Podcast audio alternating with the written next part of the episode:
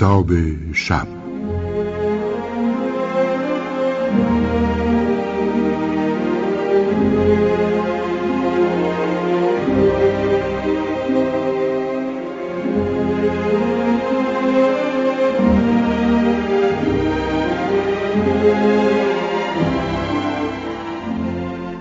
با نام و یاد خدا درود بر شما یاران ادب دوست و همراهان کتاب شب.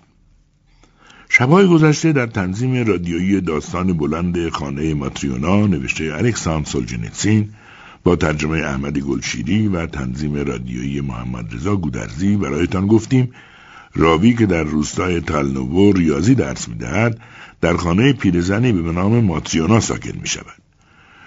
شوهر ماتیونا پس از جنگ دیگر باز نگشته و او که هر شش فرزندش را پس از دایمون از دست داده دختر کوچک برادر شوهرش را به دختر خاندگی میپذیرد و بزرگ می‌کند تا با لوکوموتیورانی از اهالی چروست ازدواج می‌کند.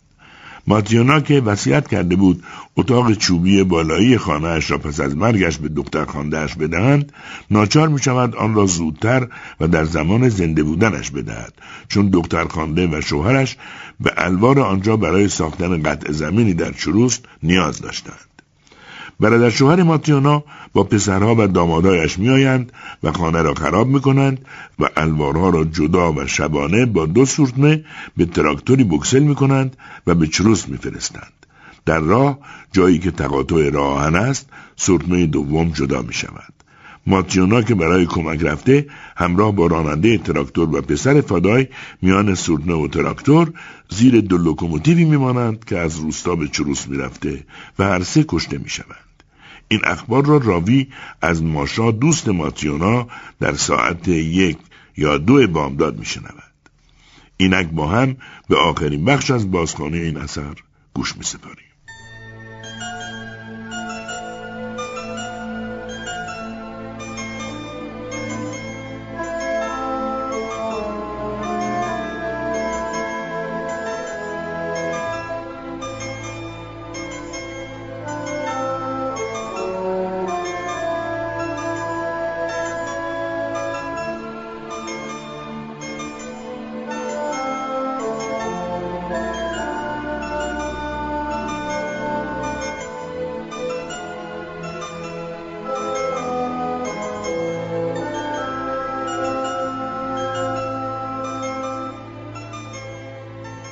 ماشا ادامه داد.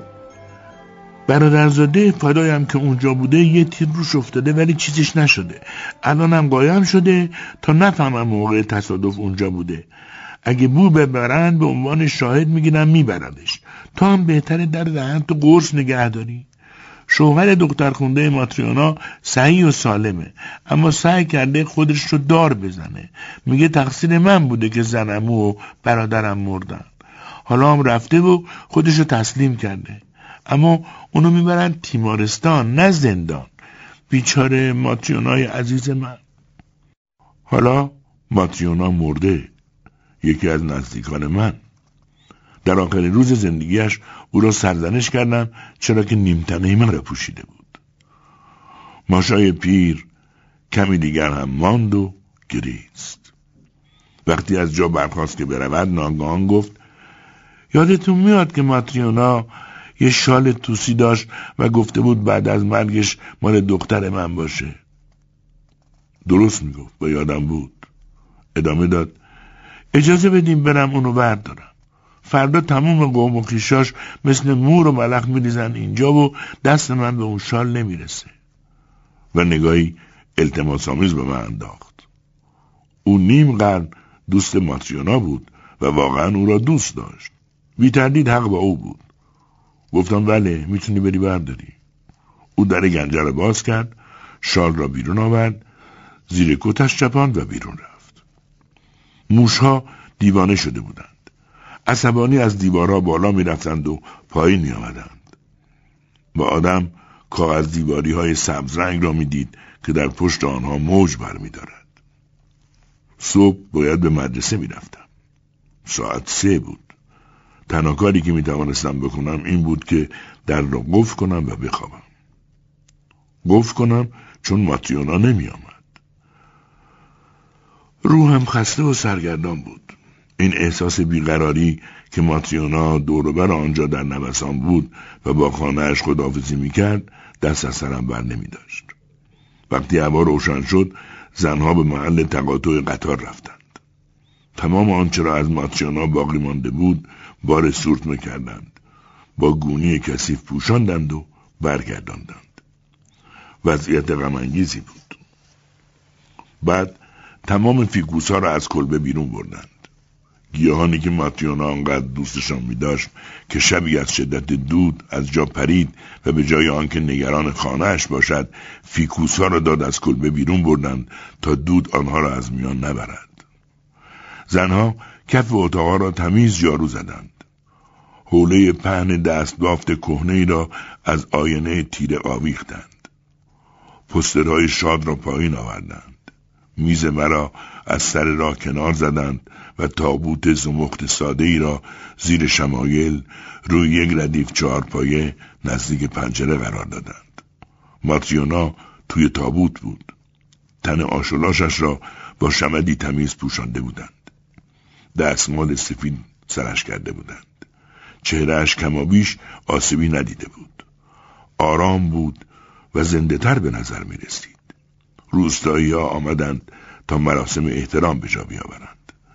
زنها حتی بچه های کوچکشان را با خود آورده بودند تا نگاهی به مرده بیاندازند و اگر کسی شیون سر می‌داد تمام زنها حتی کسانی که از روی کنجکاوی آمده بودند همراهی می‌کردند و هر جا ایستاده بودند کنار در یا دیوار شیون سر می‌دادند و این شیون گروهی حالت کر پیدا می‌کرد.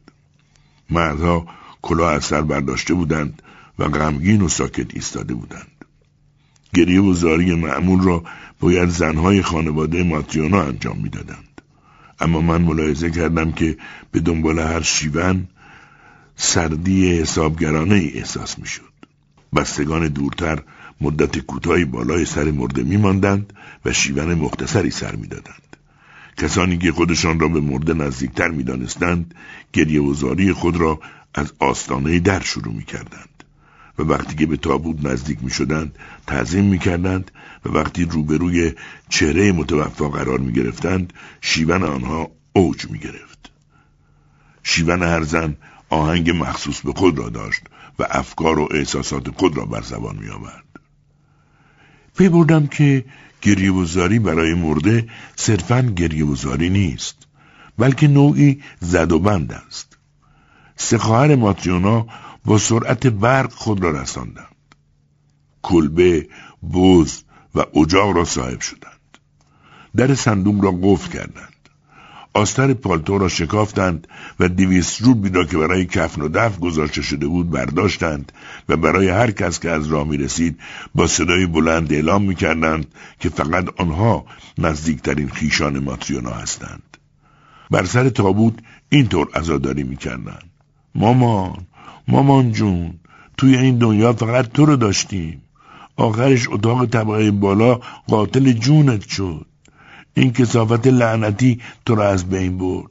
چرا گذاشتی خرابش کنن چرا به حرف ما گوش ندادی؟ به این ترتیب شیون و زاری خواهرها اتهام به خانواده شوهر تلقی شد و این معنا را می‌داد که آنها نباید اجازه می‌دادند اتاق طبقه بالا را خراب می‌کرد. معنای دیگری هم داشت و آن این بود که بله اتاق طبقه بالا را تصاحب کردید نوش جانتان اما دیگر نمی‌گذاریم خانه را مالک شوید. خانواده شوهر ماتیونا خواهر شوهرها یفیم و خواهران فادای و خواهرزاده ها اینطور زاری می‌کردند. ام جون ام جون بیچاره چرا از خودت مراقبت نکردی؟ حالا حتما از دست ما عصبانی میشن. اما بدون که تقصیر خودت بود. اتاق طبقه بالا ربطی به اون نداشت. آخه چرا رفتی جایی که مرگ منتظرت بود؟ کسی که ازت نخواسته بود بری این چه طرز مردن بود؟ چرا به حرفهای ما گوش ندادی؟ و با این ندبه ها می‌خواستند بگویند که مسئول مرگ ماتریونا نیستیم. و اما مسئله خانه کسی نباید به آن نگاه چپ کند. و اما ماتریونای دوم زنی زمخت با صورتی پهن. ماتریونای بدل مقررات خانواده را نادیده گرفت. در نهایت سادگی شیون کرد و گریهزاری سر داد. خواهر بیچارم از دست من که ناراحت نیستی؟ وای وای وای. چقدر با هم درد دل می‌کردیم. این زن بدبخت و درمونده رو ببخش. اطمینان دارم که یه روز میای و منو می‌بری پیش خودت. وای وای وای. و با هر وای وای گویی قالب تویی می‌کرد. در حالی که خودش را روی تابوت انداخته بود به خود میپیچید و دچار نفس تنگی می‌شد. وقتی گریه وزاری او از حد مجاز فراتر رفت همه گفتند پاشو دیگه پاشو دیگه. و او بلند شد. اما باز برگشت و با شدت بیشتری شیون سر داد. آن وقت پیرزنی که از همه پیرتر بود و ظاهرا هیچ نسبتی به ماتریونا نداشت شیون سر داد و گفت ماتریونای ناکش بیچاره چقدر سخته که آدم ببینه تو رو توی گور می‌ذارن. اما فقط یه نفر بود که ازاداریش عادی نبود اما صادمانه بود.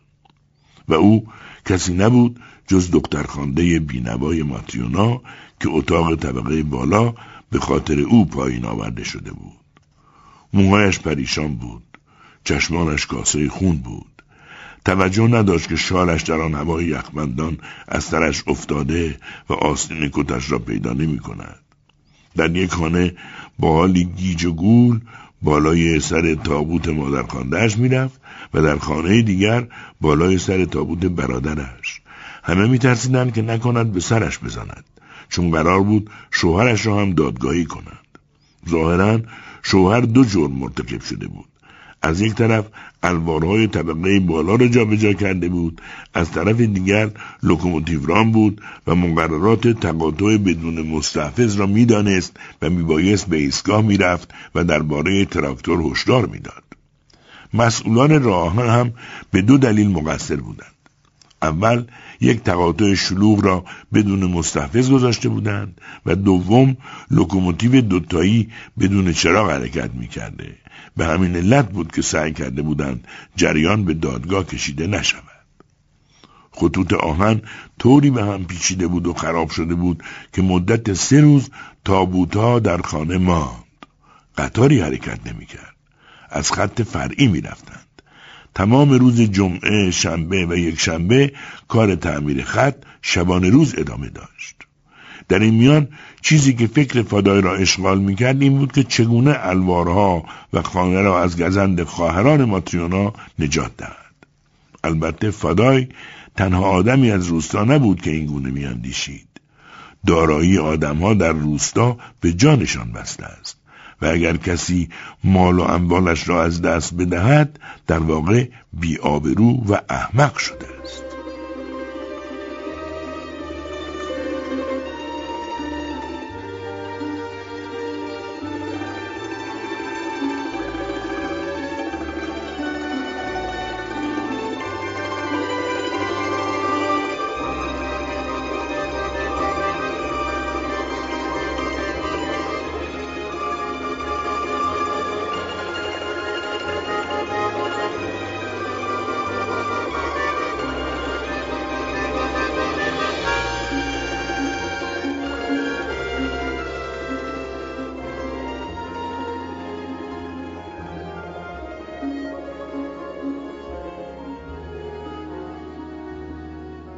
فادای دائم این برانور می‌رفت و یک دم آرام نمی گرفت. از این اداره به آن اداره می‌رفت و التماس می‌کرد به یک پیرمرد کمک کنند و اجازه دهند الوارها را جابجا کنند.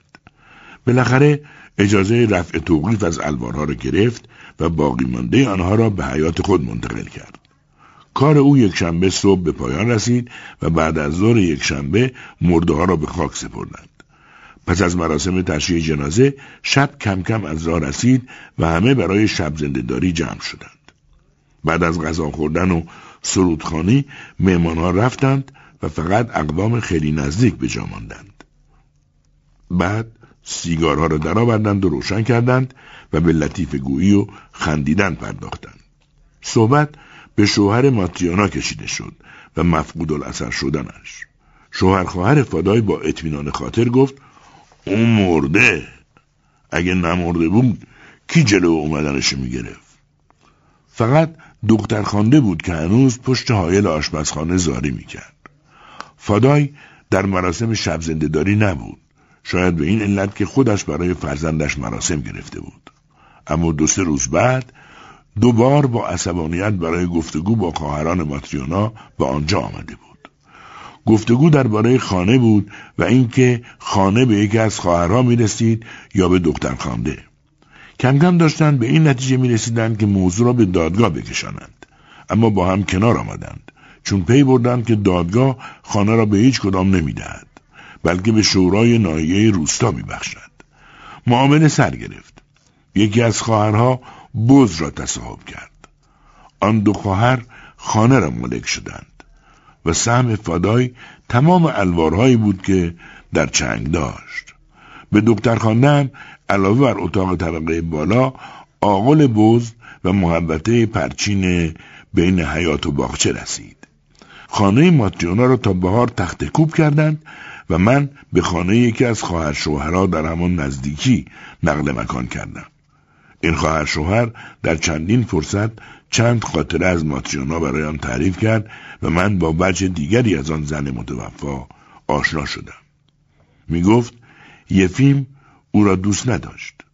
دوست داشت که ماتریونا مثل آدمای تحصیل کرده لباس بپوشد ولی اون مثل امولها لباس میپوشید مثل دهاتی ها یه بار با یفیم برای انجام کاری راهی شهر شدیم. اون اونجا برای خودش زنی انتخاب کرد و دیگه پیش ماتریونا برنگشت. هرچه درباره ماتریونا می‌گفت ناخوشایند بود. ماتریونا شلخته بود. به خونه و زندگیش نمی رسید صرف جو نبود. حتی خوک هم نگه نمی داشت چون دوست نداشت اونا رو پروار کنه و این زن ابله به جاش مفت و مجانی به زنا کمک می‌کرد. باغچه خودش احتیاج به شغل زدن داشت اما اون می‌رفت کمک بقیه و هیچکس به کمک اون نمیومد خواهر شوهر ماتریونا او را زنی خوشقلب و روراست می‌دانست و از این نظر او را سرزنش می‌کرد فقط بعد از شنیدن این بدگویی های خواهر شوهر ماتریونا بود که ماتریونای حقیقی پیش چشمم شکل گرفت و شناختی از او پیدا کردم که در تمام مدتی که کنارش زندگی می کردم نشناخته بودم. بدیهی بود که هر خانه توی روستا خوک نگه می داشت ولی او دنبال این کار نبود. چون چه کاری راحت تر از اینکه آدم خوک شکمو را که توی دنیا فقط به دنبال غذاست پروار کند. روز سه بار به اون نواله بدهد و بعد به خاطر مقدار کمی پی سر او را ببرد. نه ماتیونا اهل این کارها نبود. تلاش نمی‌کرد در اطرافش زلم زیمبو جمع کند. هر روز راه نمیافتاد برود چیز بخرد و بعد طوری از آنها نگهداری کند که انگار به جانش بسته است. دائم دنبال خرید لباسهای قشنگ نبود. لباسهایی که آدمهای زشت و شرور را زیبا نشان دهد. حتی شوهرش او را درک نمی‌کرد و او را ترک کرد. شش تا بچهش را از دست داد اما خلق و خوی خوبش همچنان سر جایش بود. او پیش خواهرها و خواهر شوهرها بیگانه بود و موجود نادانی بود که بدون دستمزد برای دیگران کار می‌کرد. روز مرگش اندوخته ای نداشت به جز یک بز یک گربه لنگ چند گیاه فیکوس و دویست روبل برای کفن و دفن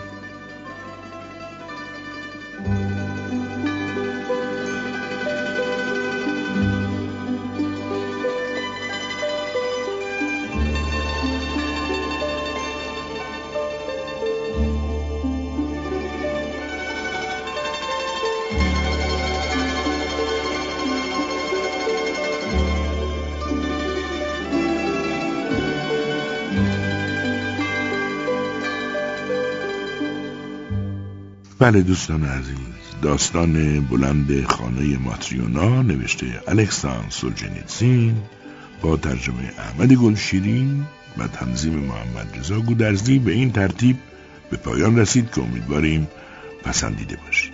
تا فردا شب که گفتگو خواهیم داشت درباره این اثر همه شما عزیزان رو به خدای بزرگ بسپاریم. خدا نگهدار.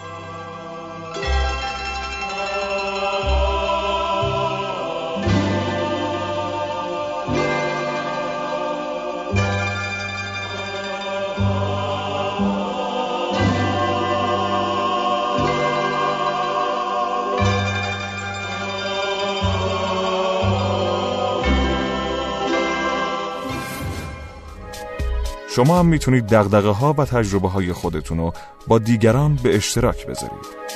شنوتو